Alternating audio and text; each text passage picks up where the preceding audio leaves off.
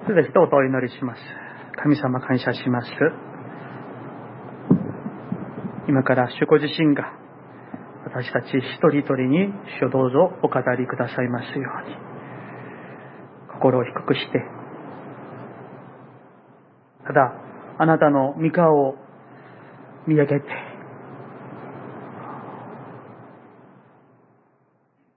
主の栄光を拝見したいと願っているこの群れの上に主どうぞあなたの御顔の光を栄光の光を照らしてくださいますように。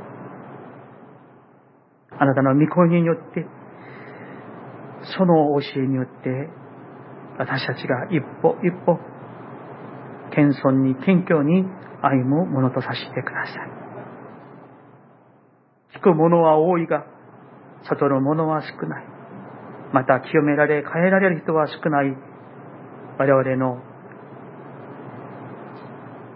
弱いものですが主をどうぞあなたの御声を聞いて悟りまた行う御言葉通りに生きるものとさせてください。主をどうぞお助けください。弱っている方の体を強くして目を覚まして主の御声を最後まで聞くことができますように聖霊様どうぞ我らを強めてください。イエス様の皆によってお祈りいたします。アーメン。はい、ありがとうございます。漱石の40回目です。えー、先週は斉藤先生により、えー、新年正解の御言葉をいただきました。ありがとうございました。また来週は、えー予定して、えいる通りに私は京都の方にえ奉仕に生かしていただきます。また、斉藤先生に、ま説教していただきますが、お祈りくださればと思います。3月の最後まで、えさしてきます。大体これから、今日除いて7回くらい、まあ、聖地礼拝の説教ができるかなと思っております。まあ、漱石最後まで生きるかどうかはまだわかりませんね。えー大雑把にするわけにはいけませんし、またね、あの、あまり細かくすると、進まないこともありますので、祈りながらさせていきたいと思います。えー、ヤコブの物語が続いています。今日のお話の中は、ヤコブの人生において実はクライマックスのような場面です。ヤコブはすでにハランから帰ってきて、カナンの地に定着して住んでいたところです。彼は大家族、大富豪になっていました。ある日のことでした。いつもそうそういうことですけれども、神様ご自身が先にヤコブに現れて仰せられました。まずここを注目したいんです、皆さん。アブラハムにも、イサクにも、そしてこのヤコブにも、そうして同じくしてくださった神ですけれども、神様から先に人に会いに来てくださったということなんです。まだ求めもしていないうちにです。彼らの必要のすべてを知っておられる主は、先に神様から人間のところに会いに来てくださるということを、今日まず注目したいんです、皆さん。アブラハムの時もそうでした。イサクにもそうでした。今日の箇所も一緒、同じです。神様が先にヤコブに会いに来てくださった。しかし皆さん、よく考えてみてください。神様がヤコブに現れなければならない。神の仰せがなければならない。神様がそうしなければならない神様の側にでね、あの、義務が、責任があるわけではないんですね。実は神様は現れなくても、仰せがなくても、何の神様にはね、何の問題も困難もありません。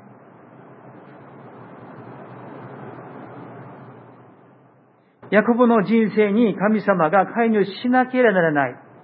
それくらいの聖や義がヤコブにあるからでもないんですよね。あるいは、ヤコブ彼に神様をとても満足させるくらいの立派さが実はあるわけでもありません。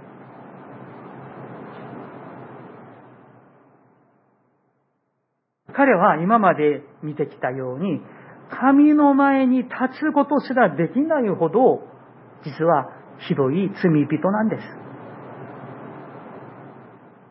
神の性にも義という、まあ、基準と言いましょうか。それに、ふさわしいものではないんです。うん。しかしですね、そんなヤコブですけれども、憐れみ豊かな神様、いつまでも耐え忍ばれる神様、その神様が人間に何かの充足条件があるからではなく、ただただ愛するから、憐れむから、愛に来てくださる神様なんですね。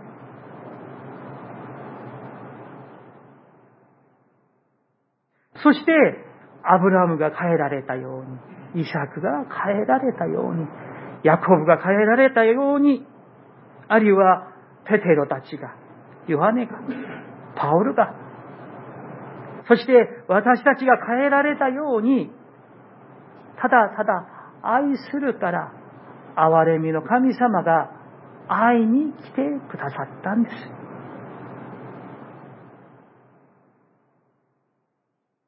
私たちにも同じくしてくださる神様です。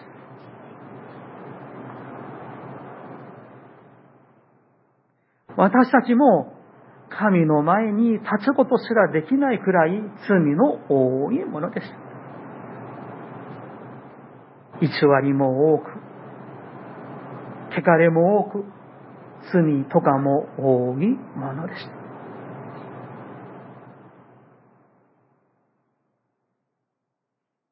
聖書に書かれているように自分の罪と咎の上に死んでいたものでした。しかし、神様の一方的な憐れみによって、神様が先に手を伸ばしてくださった。神様が先に私たちのところに人生の中に入ってくださった。してくださったんですよ、皆さん。実はこれが福音の一番重要な部分なんです。神様が先に動いてくださった。神様が先に来てくださった。私の人生の真ん中に主が入ってくださった。それを私が求めもしていないうちに神様の身胸に従って、主が先に動いて動き出してくださったんですね。これが実は福音なんです、皆さん。他の宗教はですね、人に頑張りなさい。そうしたら天に届くよ、とか、道徳的な人になりなさい。そしたら神に近づくことができるよと言われます。しかし、キリスト教の福音は、神様が先に私たちのところに天から降りてきてくださったんです。そして神ご自身を表してくださった。それがイエス・キリストなんです。そして、神なるイエス・キリストが十字架にかかられて死んでくださったことによって、信じる者が誰でも罪許され、義と認められ、神のことされるのです。私たちが何かをする前に、立派なものになっていないうちに罪人であった時に、不経験なものであった時に、ヤコブのようなものであった時に神様が先にですね、動き出して降りてきて現現れてくださった。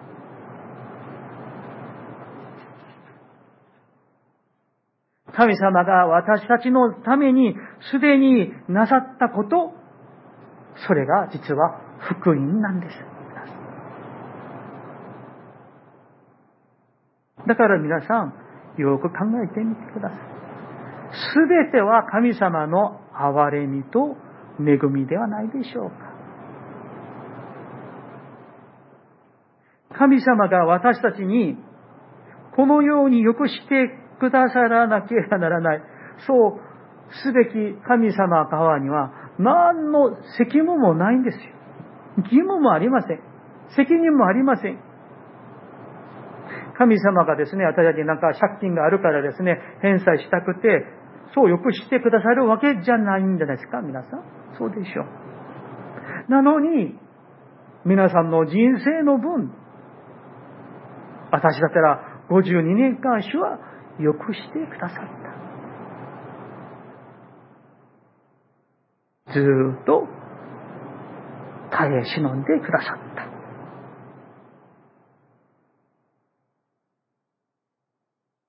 時に時に主は満たしてくださった。助けてくださった。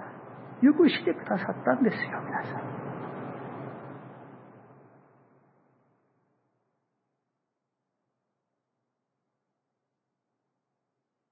ですから、今日の箇所でのこのヤコブはですね、彼は旧約時代の人ですが、彼は実はここでですね、福音に触れているわけなんですよ。うん、主の憐れみと恵みと、そして人を変えてくださる。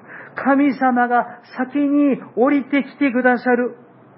神様が先になさってくださるその福音の本質に素晴らしさにヤコブはここに触れて、その福音の素晴らしさを彼は今味わっているところなんですね。皆さん、福音が伝えるところはこれです。神様が先にあなたのためになさった恵みを楽しみ味わってくださいということなんです。イエス・キリストがすでにあなたのためになさった祝福を受け取ってください。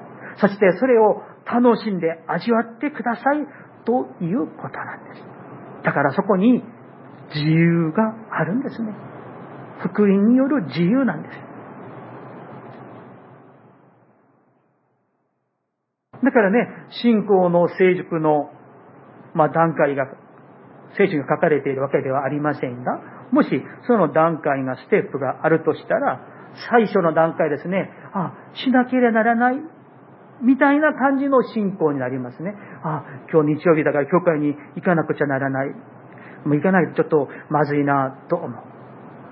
あ、奉仕をしないといけない。いや、人に迷惑になるし、いや、ちょっとね、あの、みんなやってるのに自分だけやらないとちょっと気まずいな、みたいな感じで奉仕をするかもしれない。いや、献金をしないといけないな、と。そんな風にしなければならないという風な段階があるかもしれません。私にも昔はありました。しかし、そこから成熟して変えられて、本当に神の福音という恵み、憐れみを、その本質を味わって知っている人は、それを乗り越えてですね、喜んで主に仕える。喜んで礼拝をする。喜んで奉仕をする。喜んでお捧げするんです。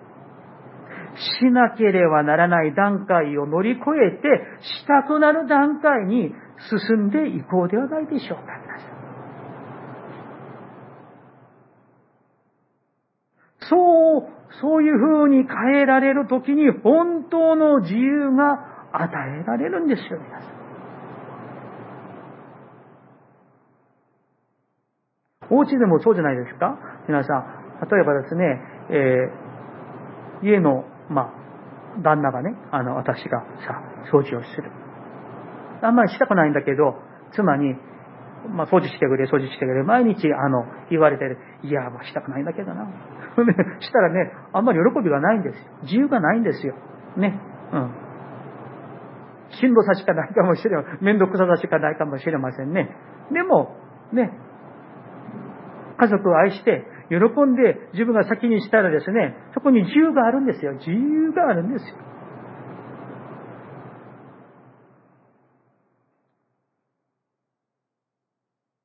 神様が先に降りてきてくださった。神様が先にご自身を表してくださった。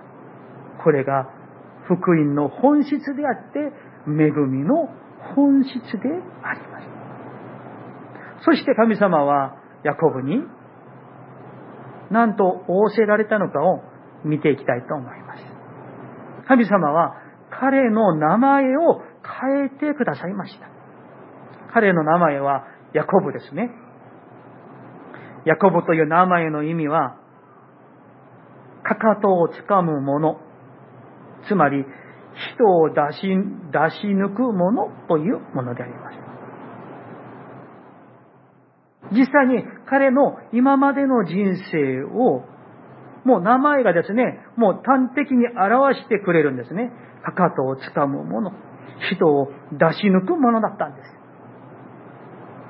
今までの彼の人生は、人を出し抜こうとしてもがいてきた人生だったと言っても過言ではないでしょう。兄を出し抜いた者、おじいラバンを出し抜いたものでした。それが20年以上続いたんですね。うん、つまり、それは、彼はですね、自分の人生を自分でコントロールしようとしてきたんです。自分で自分の人生を操る。何か必要なもの、欲しいものがあれば、自分でも頑張って努力して、あるいは騙してでも、それを勝ち取ろうとしてきた。実際に勝ち取ったということです。多くの家族を、妻を、多くの財産を、もう自分の力で、もうかかとを、かかとを掴むみたいにですね、もう握りしめて、出し抜いて、勝ち取ってもがいてきた人生が、ヤコブという名前通りの人生でした。どうですか皆さん？こんなヤコブの今までの人生を見てですね、うわ、羨ましい。私もヤコブのようになりたいと思われる方はいないでしょう。いませんよね。いないと思うんですよ。ヤコブのようになりたくなりません。流浪の人生になりたくありません。さまよいたくはありません。もがきをしなきゃならない、そういう人生になりたくないんですね。そんなヤコブ。今までは自分の力で出し抜こうとして、もがいて頑張ってきた彼の人生でした。だから、今まではですね、彼の人生には神様が入れる、もう隙がないんですよ。一センチもないんです。もう自分が主になって、自分が自分の人生の、もうね、指揮官になって、何もかも自分で自分で自分でやってきた。そして自分の力にできない時には人を騙す。操る。へつらう。それがヤコブの人生なんです。しかし不思議ですね。一番最初に話したその話とつなぎ、つなぐんですけれども、そんな彼の前に再び神様が現れたんですよ、皆さん。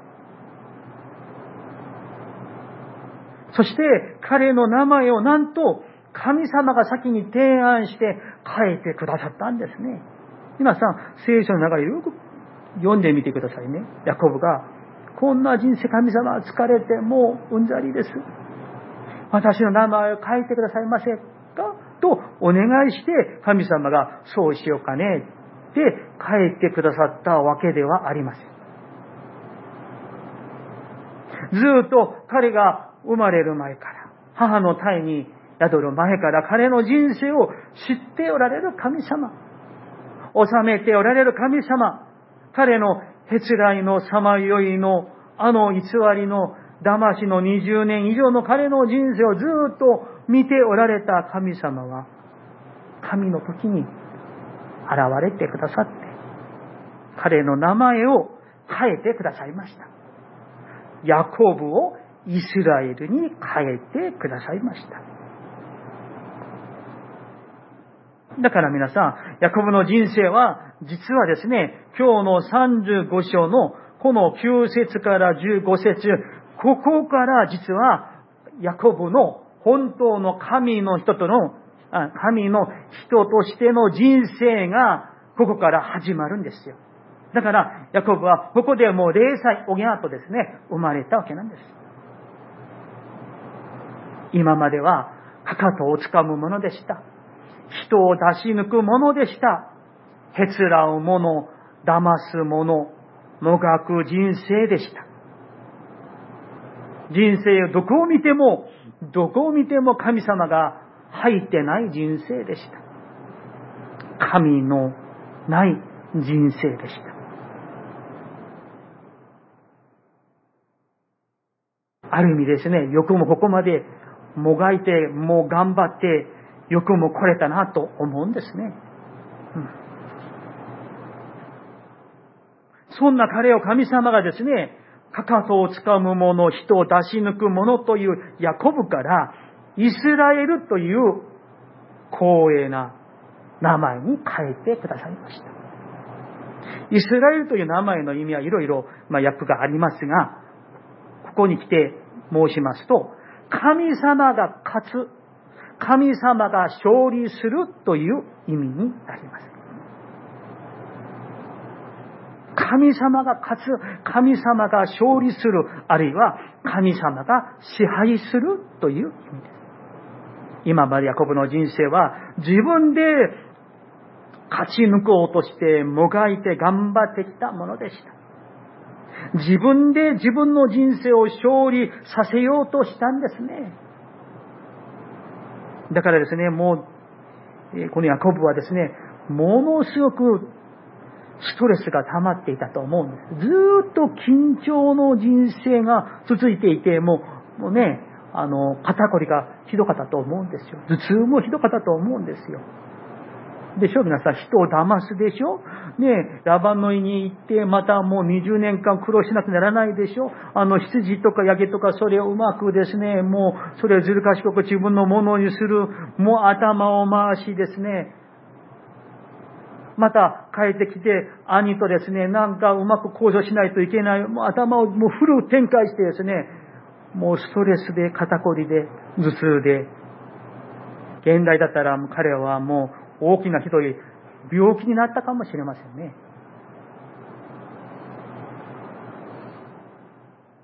自分で自分の人生を支配しようと、勝利しようとした彼の人生の結果はどうですか？皆さん。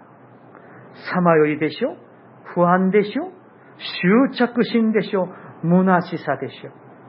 悲惨さでしょ？争いでしょ？嫉妬でしょ？ストレスなんです。不安でいっぱいなんですよ。もう、羨ましくないんですよ。見習いたくないんですよ。皆さん、今日も同じなんです。もしも私たちが、ヤコブと似ていてですね、自分の人生を自分で勝ち抜こうとするなら、自分の人生を自分で何とかコントロールしようとするなら、主人公になろうとするんだったら、自分がね、ライトをね、浴びようとするなら、どうでしょう、皆さん。その結果を、ヤコブの人生がもう何千年前に私たち、今日の私たちに物語ってるんですよ。皆さん。自分の人生を、あなたの人生あなたが主としたら、私のようになるからね、と。反面教師として悪い例を彼が、ね、もうあの相手ではないんですが、もうここで示しているんですよ。ちゃんと学んでね、そしてこのようになってはいけませんよと語っているんですよ。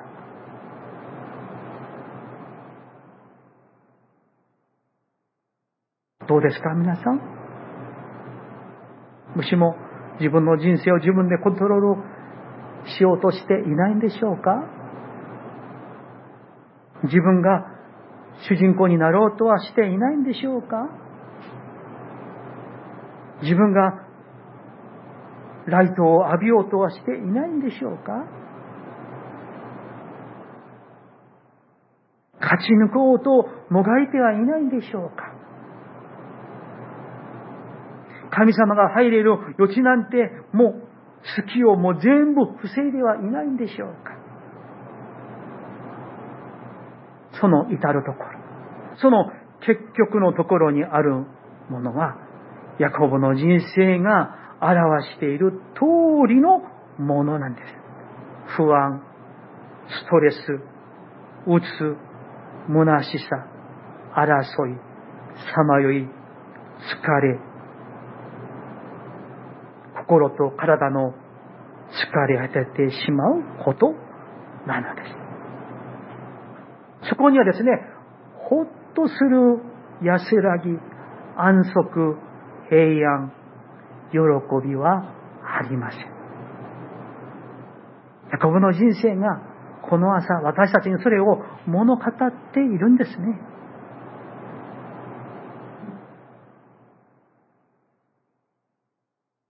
私のことですけれども、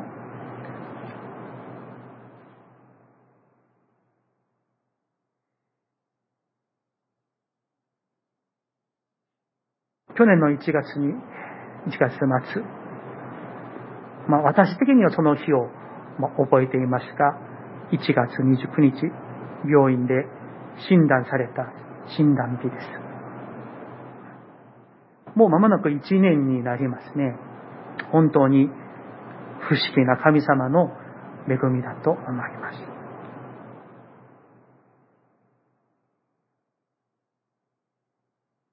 長生きできるかな？どれくらい生きられるかな？肺がんになって状態が悪くなったらどんな痛みとか辛さがあるんだろうな、みたいなですね、不安があったわけです。でも不思議。に、本当に嘘みたいに神様は癒し続けてくださって、まずは牧師として、まあ、入院した時もありましたけれども、まずはこの礼拝の説教の合詞をさせていただいていること。そして、死んでなくて生きていること。まあ生きていてもですね、あの、植物人間みたいにもう横になって寝たきりの状態でないこと。こういうふうに普通に話せていること、歩いていること。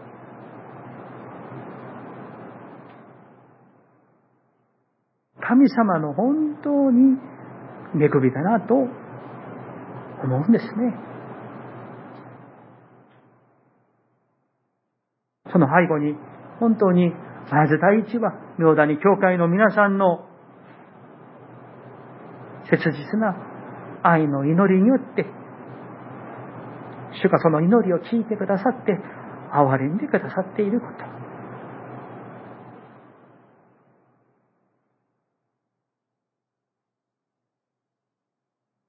本当に神様は私の人生にこの病気を持って、はい、入り込んでくださった。と言いたいですね。そして、自分で自分の人生の主になろうとしたこの私を、主は、叩いて、私があなたの主なのだ、教えてくださいました。本当にたくさんのことを神様から教えられました。今も教えられ続けているいること。本当に感謝なことであります。そんな中で、ヤコブがイスラエルに変えられたように、かかとをつかむ者、人を出し抜く者が、神様が勝利する者、神様が支配する者に変えられたヤコブの人生を見て、自分もね、自分の人生を振り返ってみたんですね。皆さんも今から私の話を聞きながら、皆さんの人生を振り返ってみていただきたいなと思うんですね。私は進学校を卒業して20年になります。20年間、牧会させていただいていますけれども、牧会をすればするほど、私には神のしもべとしてのふさわしいところなんて何もないこと。時間が経つにつれて、もっともっと深く感じて、神様にも信徒の皆さんにも本当に申し訳ないと思います。また、結婚して25年が経ちましたけれども、行けば行くほど、良い家庭を築くにはとても足らないものであって、妻にとてもすまないし、またありがたいと思っておるところです。また、長女が生まれて24年になって、だから父に、父親になって24年ですけれども、相変わらずお父さんとしての資格や資質なんてないものが父親になっていること。もう三人の子供には本当にもういつもすまない。でもお父さんと呼んでくれるからありがたいなと思うんですね。また、一年間、この癌の患者として生きてきてですね、その前まで何気なくやってこれたこと、すべてが今や懐かしく思うし、感謝しかないんですね。最後に、受選して、まあ私34年になっていると思うんですが、相変わらず、まだまだ変えられていないところの多い自分、神の子という名前にふさわしくないところのたくさんが耐えている自分、自分自身を見るたんびに、あ、本当に神様の前に、本当に申し訳ないなと。そういう思うんですね。こんなものでいいんだろうかと思うんですね。そんな時に、今日のこのヤコブの物語から、とても大きな神のメッセージが語られるわけです。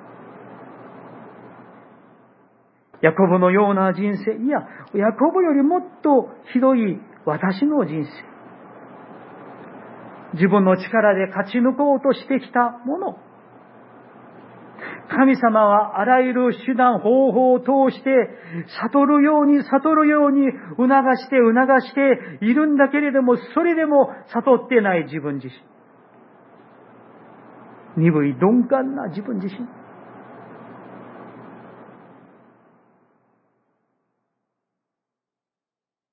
まるで神のないような人生を歩んできた者、ヤコブ、それと私。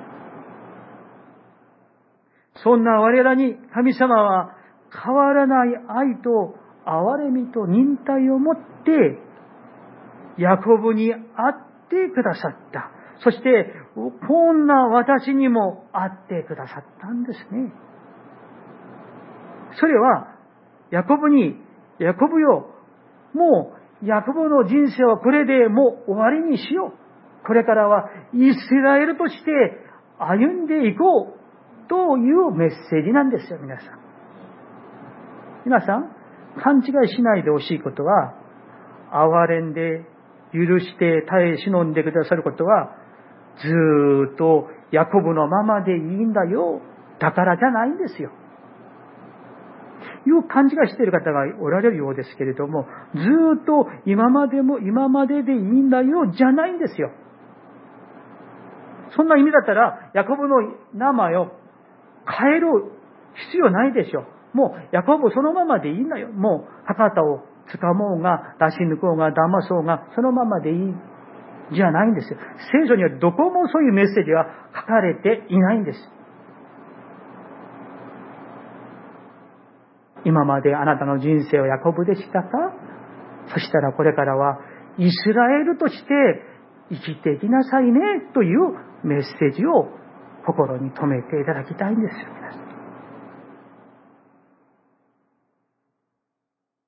イスラエル。